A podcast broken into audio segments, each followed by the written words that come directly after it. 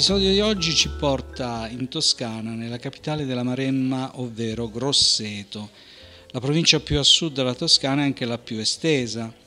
Sarà la nostra amica Ombretta a parlarcene. Buongiorno Ombretta, come va? Buongiorno, benissimo, quando posso parlare della mia città sto sempre bene. Grazie per essere con noi e grazie per darci modo di conoscere meglio la tua città, ovvero Grosseto. Iniziamo dalla storia, dal principio. Grosseto nasce dopo l'abbandono da parte degli abitanti della città di Roselle, l'antica città preromana, di cui oggi ancora si vedono i resti. Eh, è un sito archeologico molto grande, eh, ci sono continuamente scavi ed è veramente un'area molto estesa. Mm, c'è ancora un anfiteatro completamente integro dove tuttora d'estate si fanno manifestazioni. E come mai viene abbandonata Roselle?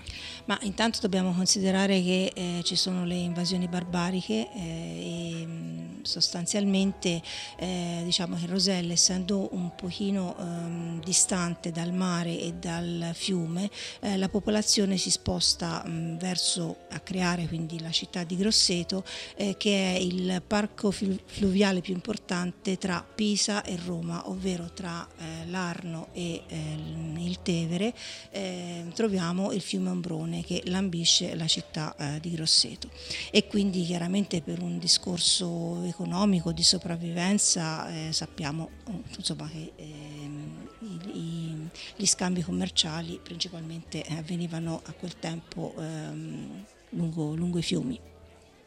E quindi quando è che nasce Grosseto effettivamente? C'è un documento, qualcosa che ce lo, ce lo dice? Allora, dalle carte eh, si legge che Papa Innocenzo II nel 1136 dà il titolo di civitas alla città di Grosseto e nel 1138, dopo che praticamente la eh, sede mh, vescovile da Roselle eh, si era spostata su Grosseto, nel 1138 Papa Innocenzo II eh, sancisce la nascita della diocesi di Grosseto. Quello sembra il momento principale in cui effettivamente nasce la città di Grosseto. Eh, ma perché si chiama Grosseto? Guarda, eh, la teoria più accreditata sembra che il termine grosseto venga da grassetum, terra grassa. D'altro canto non ci dimentichiamo che quella era una zona paludosa, eh, lì imperversava la malaria e mm, eh, vicino a Grosseto c'era il lago Prile che oggi è, è, un lago scomparso ma era tutta terra paludosa e eh, diciamo che la vera bonifica di quella terra è stata fatta ad opera di Leopoldo eh, II di Lorena nel, intorno al 1800 è stato colui che ha bonificato eh, tutta la zona, e, ma le prime opere idrauliche vere e proprie mh, cominciarono addirittura nel Medioevo eh, con i medici.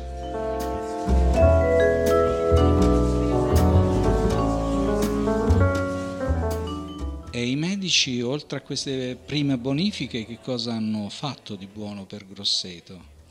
Ma i medici, eh, cioè, ricordati che Grosseto, la prima cosa che si dice quando si parla di Grosseto sono le mura medicee, eh, mura che cincono tutta la città, è una delle poche città in Italia che ha ancora mh, le mura eh, completamente integre e mh, che sono percorribili e mh, sono a pianta esagonale e hanno un cassero senese che è sostanzialmente una fortezza eh, non solo visitabile ma che ormai è utilizzata da tanti anni dalla, dall'amministrazione come punto di incontro specialmente d'estate si fanno proiezioni di cinema, eventi, mostre eh, è un luogo di, di ritrovo eh, che è stata mh, negli anni ehm, ristrutturata e ehm, quindi valorizzata come zona. A proposito di mura, quante porte c'erano d'ingresso alla città?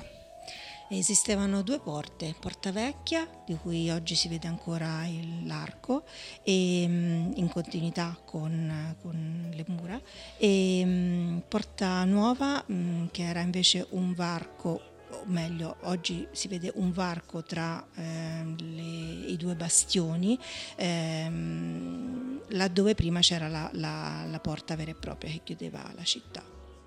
E a proposito di porte, eh, da noi c'è un detto ehm, che se le porte Osassi e in questo modo si intende dire quando ormai si è arrivati al momento finale o quando uno deve prendere una decisione o quando insomma non c'è più tempo mh, mm, per fare qualcosa. E appunto ci si rifà a quando una volta le porte venivano chiuse all'imbrunire e chi era eh, dentro era salvo, era in città e chi era fuori si affrettava a rientrare, ma vedendo le porte che si stavano chiudendo mh, mm, per far sì che eh, non non venissero lasciati fuori, raccoglievano i sassi per strada, ovviamente una volta non c'erano le strade asfaltate, e mm, con, cominciavano a lanciare questi sassi contro le porte per far sentire che stavano arrivando e quindi implorando di non essere lasciati fuori al pericolo. È un bel modo di farsi sentire, insomma. sì, sì, ma quando oggi ti senti dire se alle porte cosassi vuol dire qualcosa, qualche decisione devi prendere all'improvviso. All'improvviso.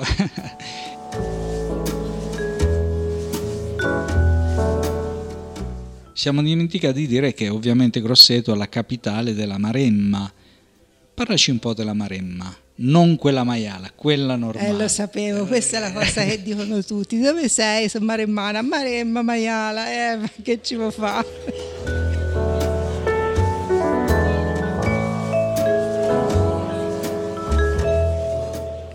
Maremma è una terra meravigliosa, ovviamente io sono di parte, è una terra selvaggia, è una terra ancora incolta, è una terra ehm, sì, selvaggia. E considerate che da noi esistono ancora i butteri che sono sostanzialmente dei pastori a cavallo, eh, da noi ci sono ancora le mandrie che vanno al pascolo ehm, libero. E quindi i butteri ehm, sono appunto gli allevatori diciamo, che ehm, vanno a ehm, raccogliere le mandrie, a, portare, eh, a seguire insomma, eh, gli spostamenti delle, delle, mandrie. Considerate che per esempio anche gli stessi veterinari devono sapere andare a cavallo per poter andare a fare le, le vaccinazioni piuttosto che eh, le visite. Quindi oltre ad essere dei pastori, dei buoni pastori, bisogna essere anche bravi cavallerizzi. Eh, assolutamente sì. Mm non ti dimenticare, o non so insomma se, se, lo sai, che i butteri sono stati sfidati nel 1890 dal famoso Buffalo Bill, che una volta arrivato in Italia, ehm, approdato a Napoli, si trasferì a Roma e decise di sfidare i butteri maremmani a sellare e cavalcare alcuni puledri americani senza che ehm, venissero sbalzati dalla sella e purtroppo per lui perse questa sfida, quindi Accidenti. siamo diventati famosi anche per questo. Allora i film western sono girati tutti in Maremma oltre no, che no, no, sul Gran Sasso. No, no, no. Se tu vai ehm, sotto Grosseto, nella parte ancora più ehm, selvaggia, hai la possibilità di trovare i butteri, sì, sì, assolutamente.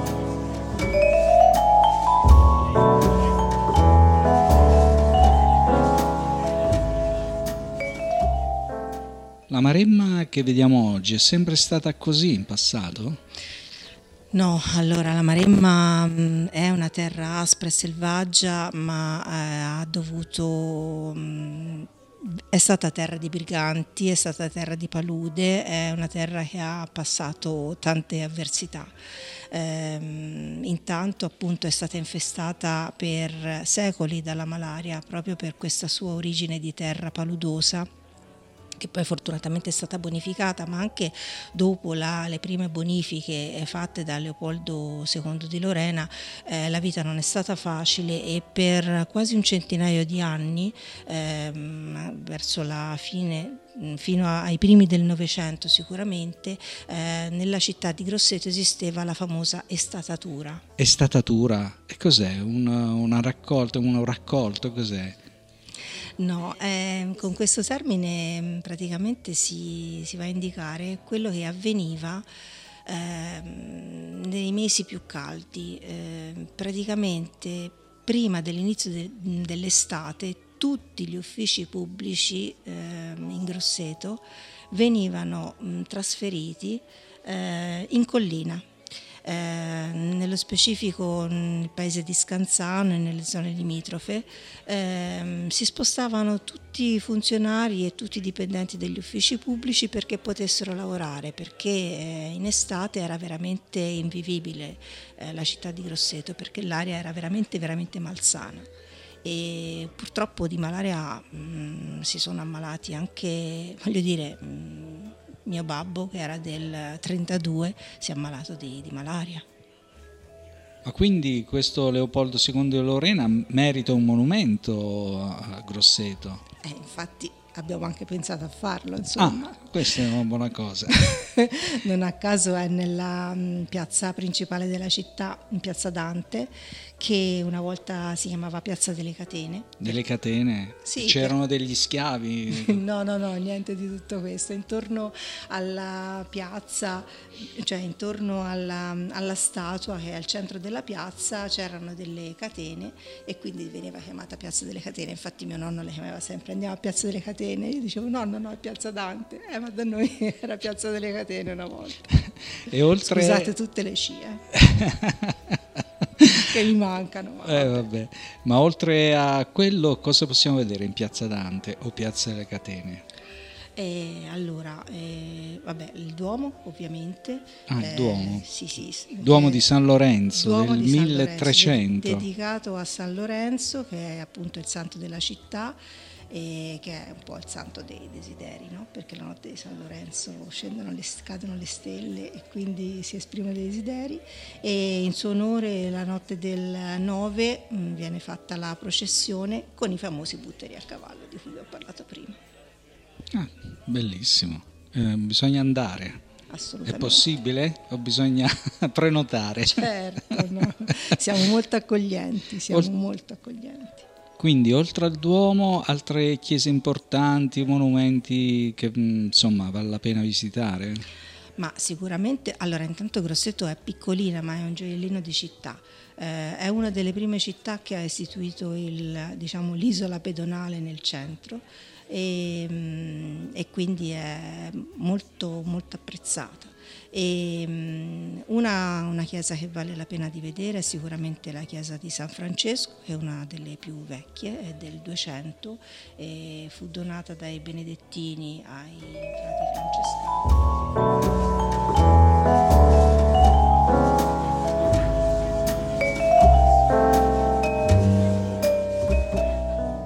Eh, una curiosità, ma i grossetani quindi amano più sposarsi al Duomo o nella chiesa di San Francesco? Ma allora, eh, premesso che insomma uno poi sceglie la chiesa che più preferisce, però se uno vuole andare sulla scia dei personaggi famosi, ehm, ti posso dire che a Grosseto si sono sposati Celentano e Claudia Mori.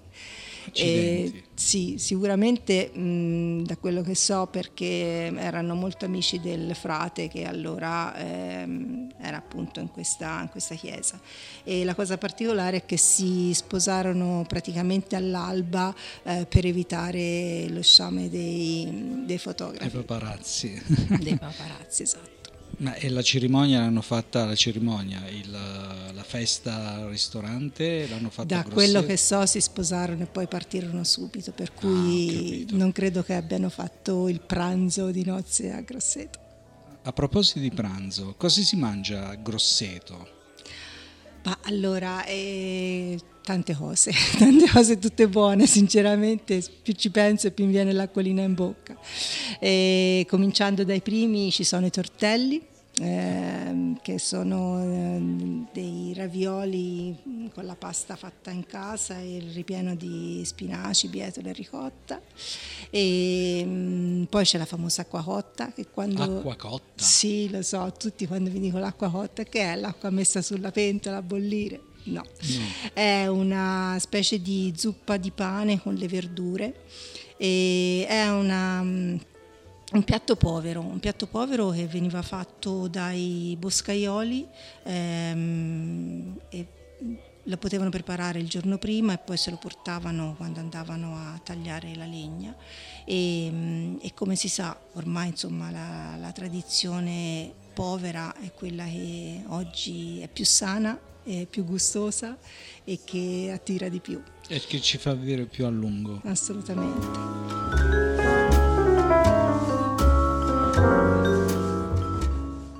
Poi il cinghiale, il famoso nostro cinghiale, quindi tutta la cacciagione. Eh... Da bere ovviamente con un rosso toscano. Eh, assolutamente, lì la scelta è proprio vasta. C'è un vino in particolare nella zona di Grosseto? Un... Mm, Grosseto proprio no, ma lì vicino sì, io sono cresciuta a Montecucco col fiasco impagliato in tavola e Montecucco a litri. Complimenti.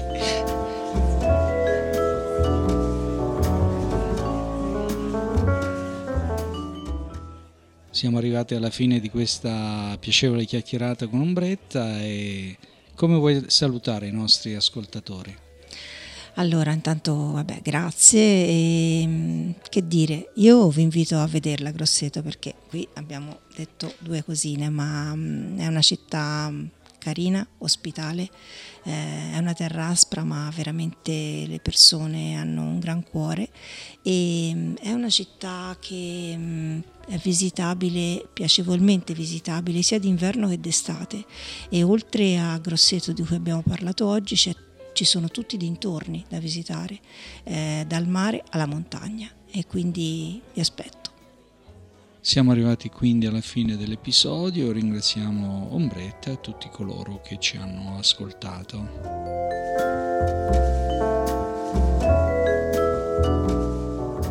Questo che avete appena ascoltato è un podcast che vi parla in maniera informale di piccole e medie città italiane.